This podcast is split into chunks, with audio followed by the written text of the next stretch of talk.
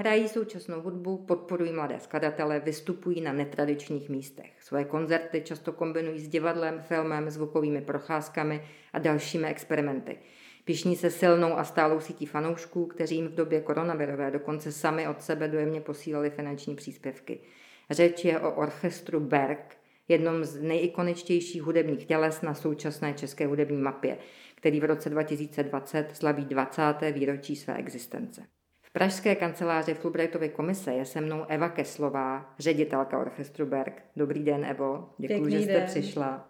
Když studovala na konzervatoři, chtěla být houslistkou, ale vážná hudba se jí příliš nezamlouvala. Pak ale absolvovala hudební management na pražské AMU, semestr arts managementu v britském Dartingtonu a v roce 2005 prožila roční Fulbrightovo stipendium na Manhattanu na New Yorkské univerzitě v programu Performing Arts Administration profesora Brena Rye. I o něm dnes bude řeč.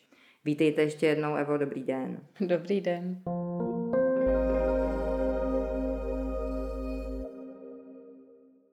Já vždycky, když vás o Bergu slyším mluvit, tak z vás sála obrovská radost a nadšení.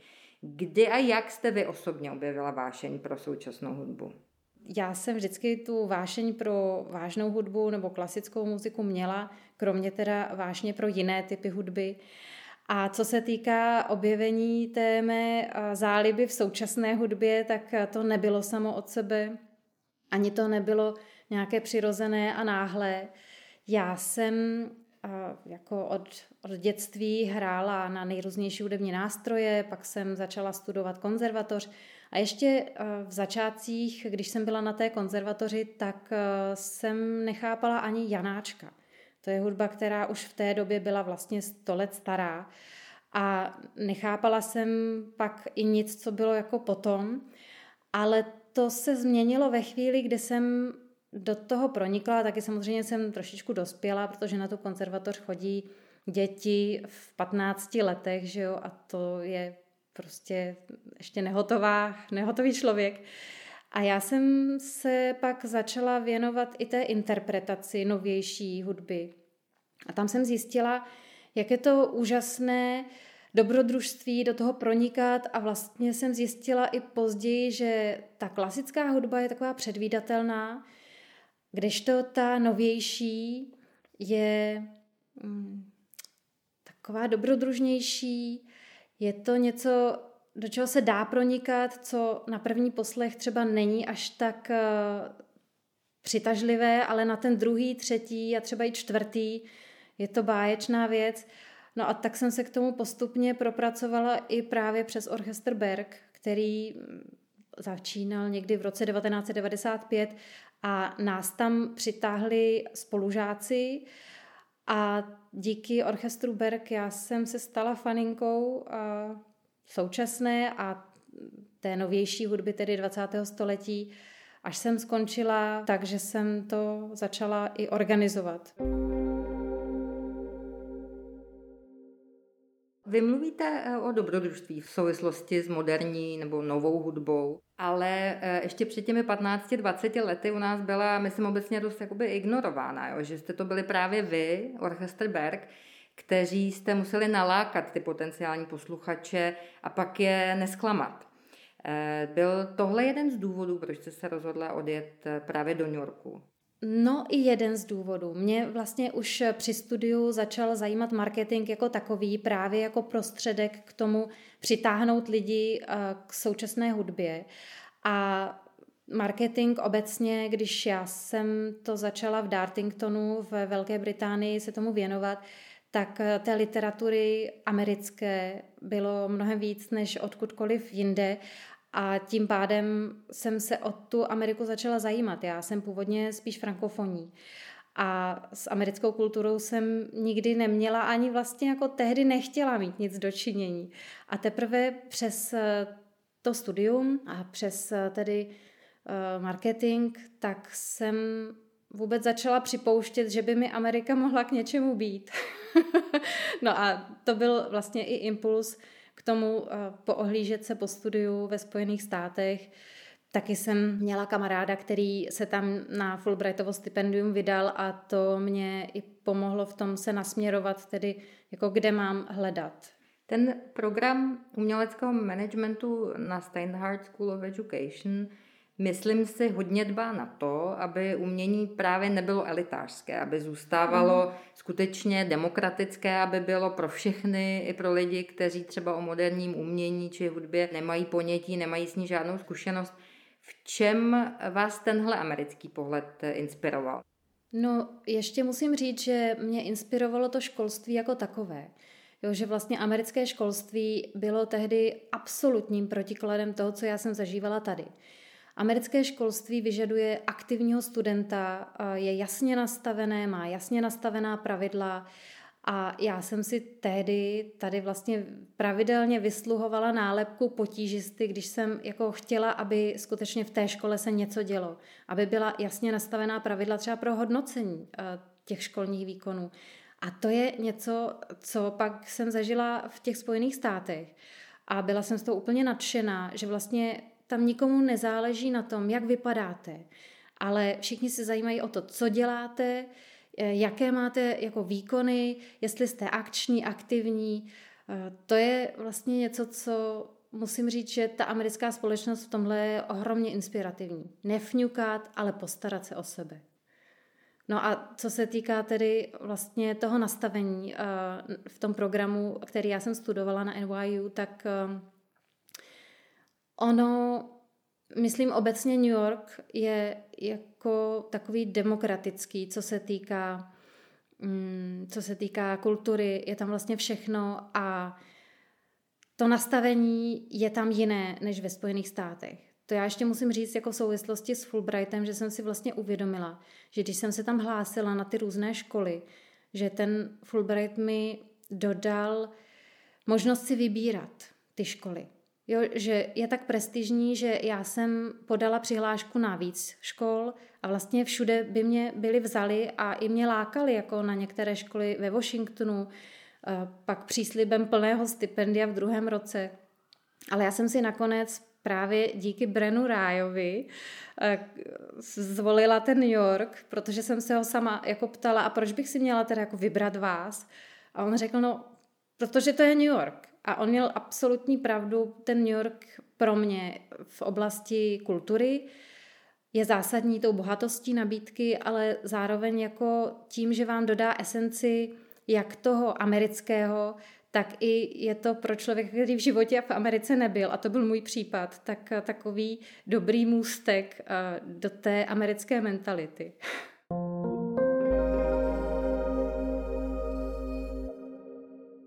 Bren Rye je shodou okolností náš společný ikonický profesor, mentor a dlouhodobý šéf katedry eh, Performing mm-hmm. Arts Administration. Myslím si, že jeho velkou devizou je, že eh, dokáže svým studentům najít strašně zajímavé stáže, které přesně splňují to, co oni by chtěli. I vy jste vlastně taky měla stáž eh, v takovém menším komorním orchestru of St. Luke's na 37. ulici na Manhattanu.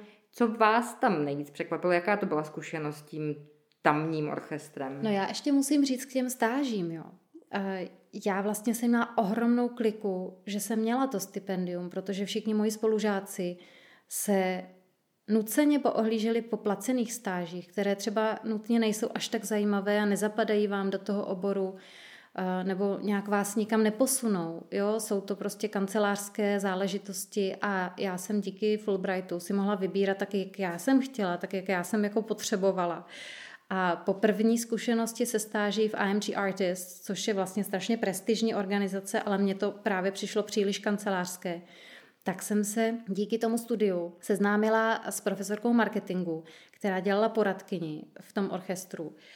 A ona mi sama eh, nabídla, jestli jim nechci pomáhat eh, s projektem průzkumu publika, což je obor, který mě zajímal, marketing.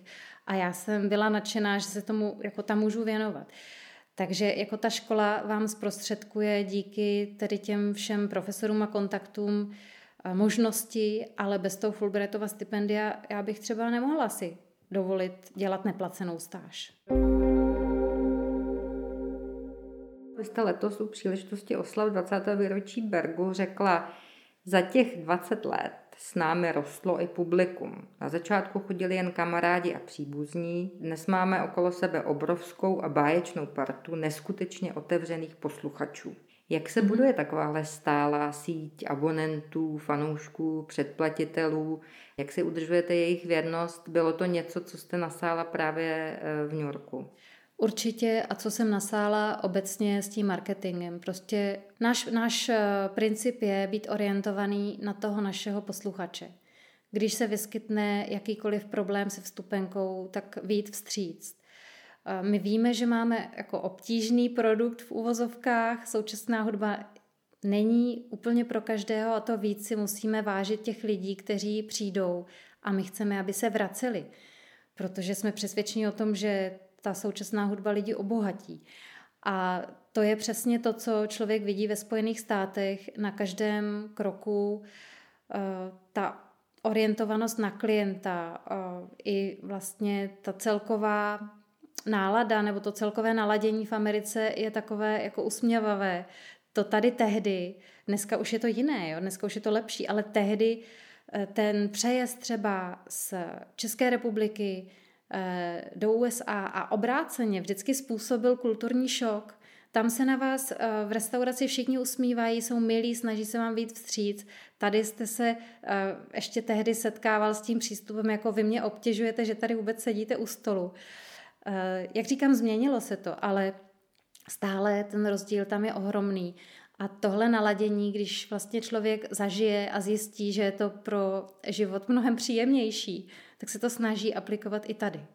Takže to, že máme fanouškovskou základnu, je samozřejmě výsledkem ohromné cílené práce za celých těch 20 let, kdy my víme, co chceme, víme, že tu základnu chceme mít a prostě máme rádi i ty lidi, kteří chodí. Jo, to, je, to si všimla jedna paní, která u nás byla poprvé na koncertě a říkala, vy tady máte takovou hezkou atmosféru a to je právě i tím naším publikem. Prostě to jsou už takový naši přátelé, taková naše rodina a já jsem strašně ráda, že to tak je. Vyžaduje ta moderní hudba nějakou zvláštní dovednost nebo stačí soustředění? Určitě je to otevřenost. Asi není náhoda, že mezi našimi posluchači je řada vědců a nebo výtvarníků. E, jako ta současná hudba vyžaduje schopnost odhodit předsudky a prostě se do ní ponořit. Nečekat, že, to bude, e, že tomu budu na první pohled e, nebo na první poslech rozumět a mm, to je asi jako podle mě všechno. Nepotřebujete, nepotřebujete vůbec žádnou přípravu, nepotřebujete znalost hudby, jenom zvědavost a vlastně přání objevovat. To je častý omyl lidí, že řeknou, já tomu nerozumím, já vlastně na ty koncerty nemůžu chodit. A to je jako něco, nad čím já pláču prostě.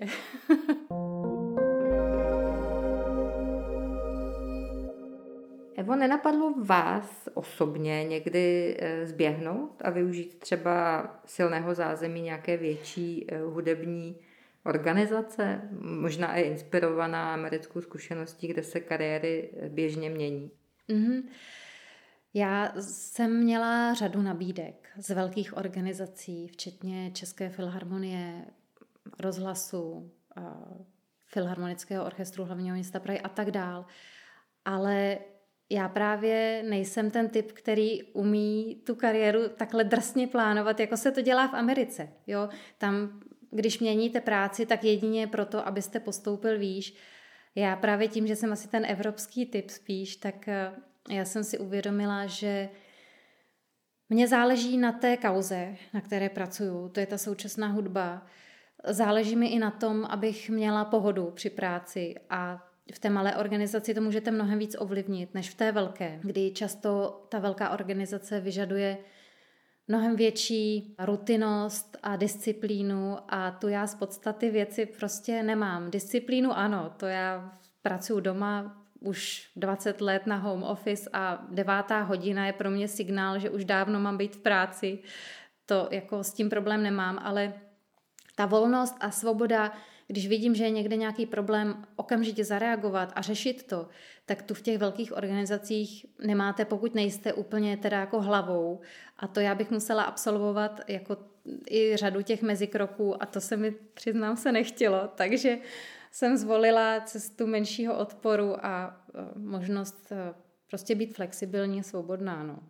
Takže možná je v tom určitá taková i odpovědnost vůči vlastnímu životu, což je hodně eh, v úvozovkách americká věc. Je to tak, že nefňukat a No, vlastně když to říkáte takhle, tak se nad tím zamyslím a je to pravda. Ano, nefňukat a postarat se o sebe, no.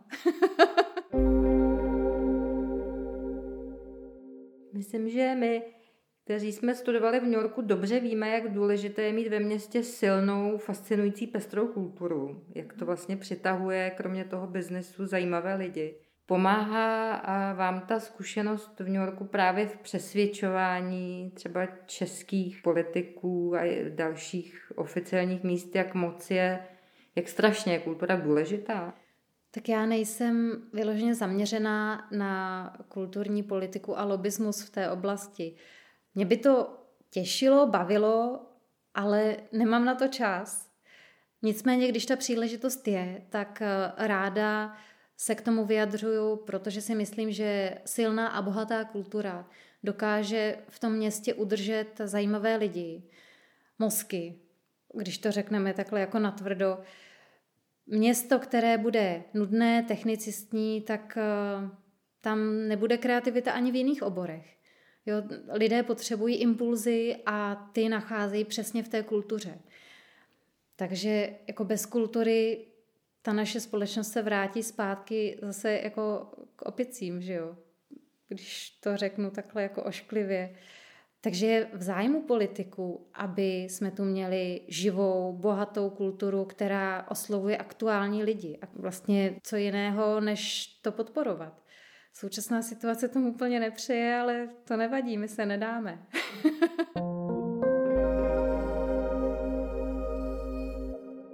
Můžete nám představit váš projekt Hudba k siréně? Je to projekt, který jsme si nadělili k naší 20. sezóně.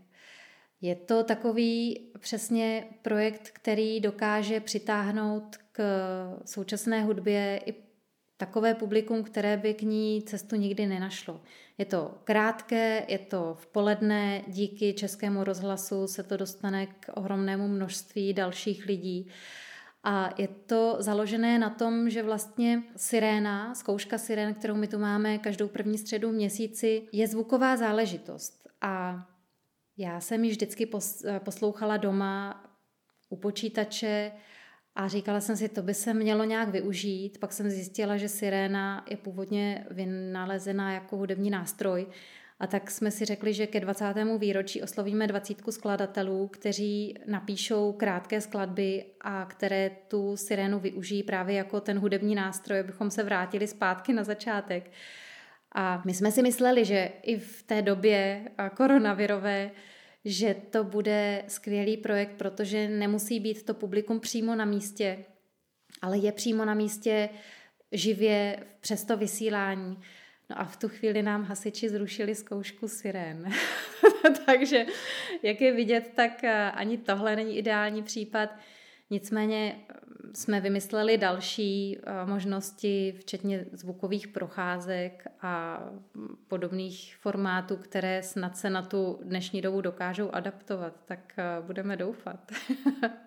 A vy dokonce plánujete vydat katalog těch sirén, je to tak?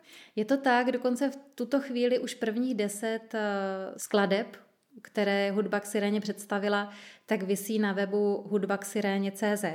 Má to dokonce i anglickou verzi musicforsirens.com a koho to zajímá, tak si tam může přepínat mezi jednotlivými skladbami, jsou tam i fotky a videa z těch akcí. Takže to je takový jako základ toho katalogu, který my chystáme do budoucna.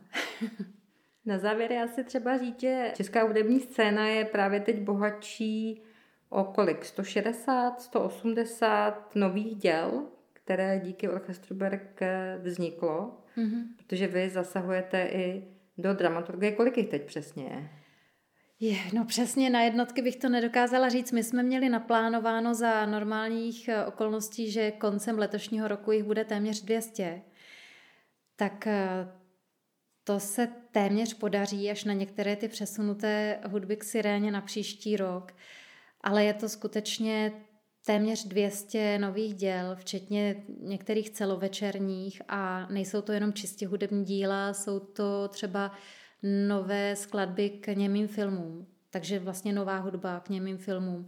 Často jsme spolupracovali s choreografii, eh, dělali jsme scénické koncerty, vznikla řada solových koncertů. Myslím si, jako, že orchestr Berg eh, už v tuhle chvíli má takový zářez na pažbě, že bychom teoreticky nemuseli nic dělat, ale to je nesmysl, protože my chceme žít tou skute, skutečnou realitou, tou současností a, a naopak se dívat do budoucna. Tím pádem já mám práci vlastně až skoro do hrobu teoreticky, ovšem uvidíme.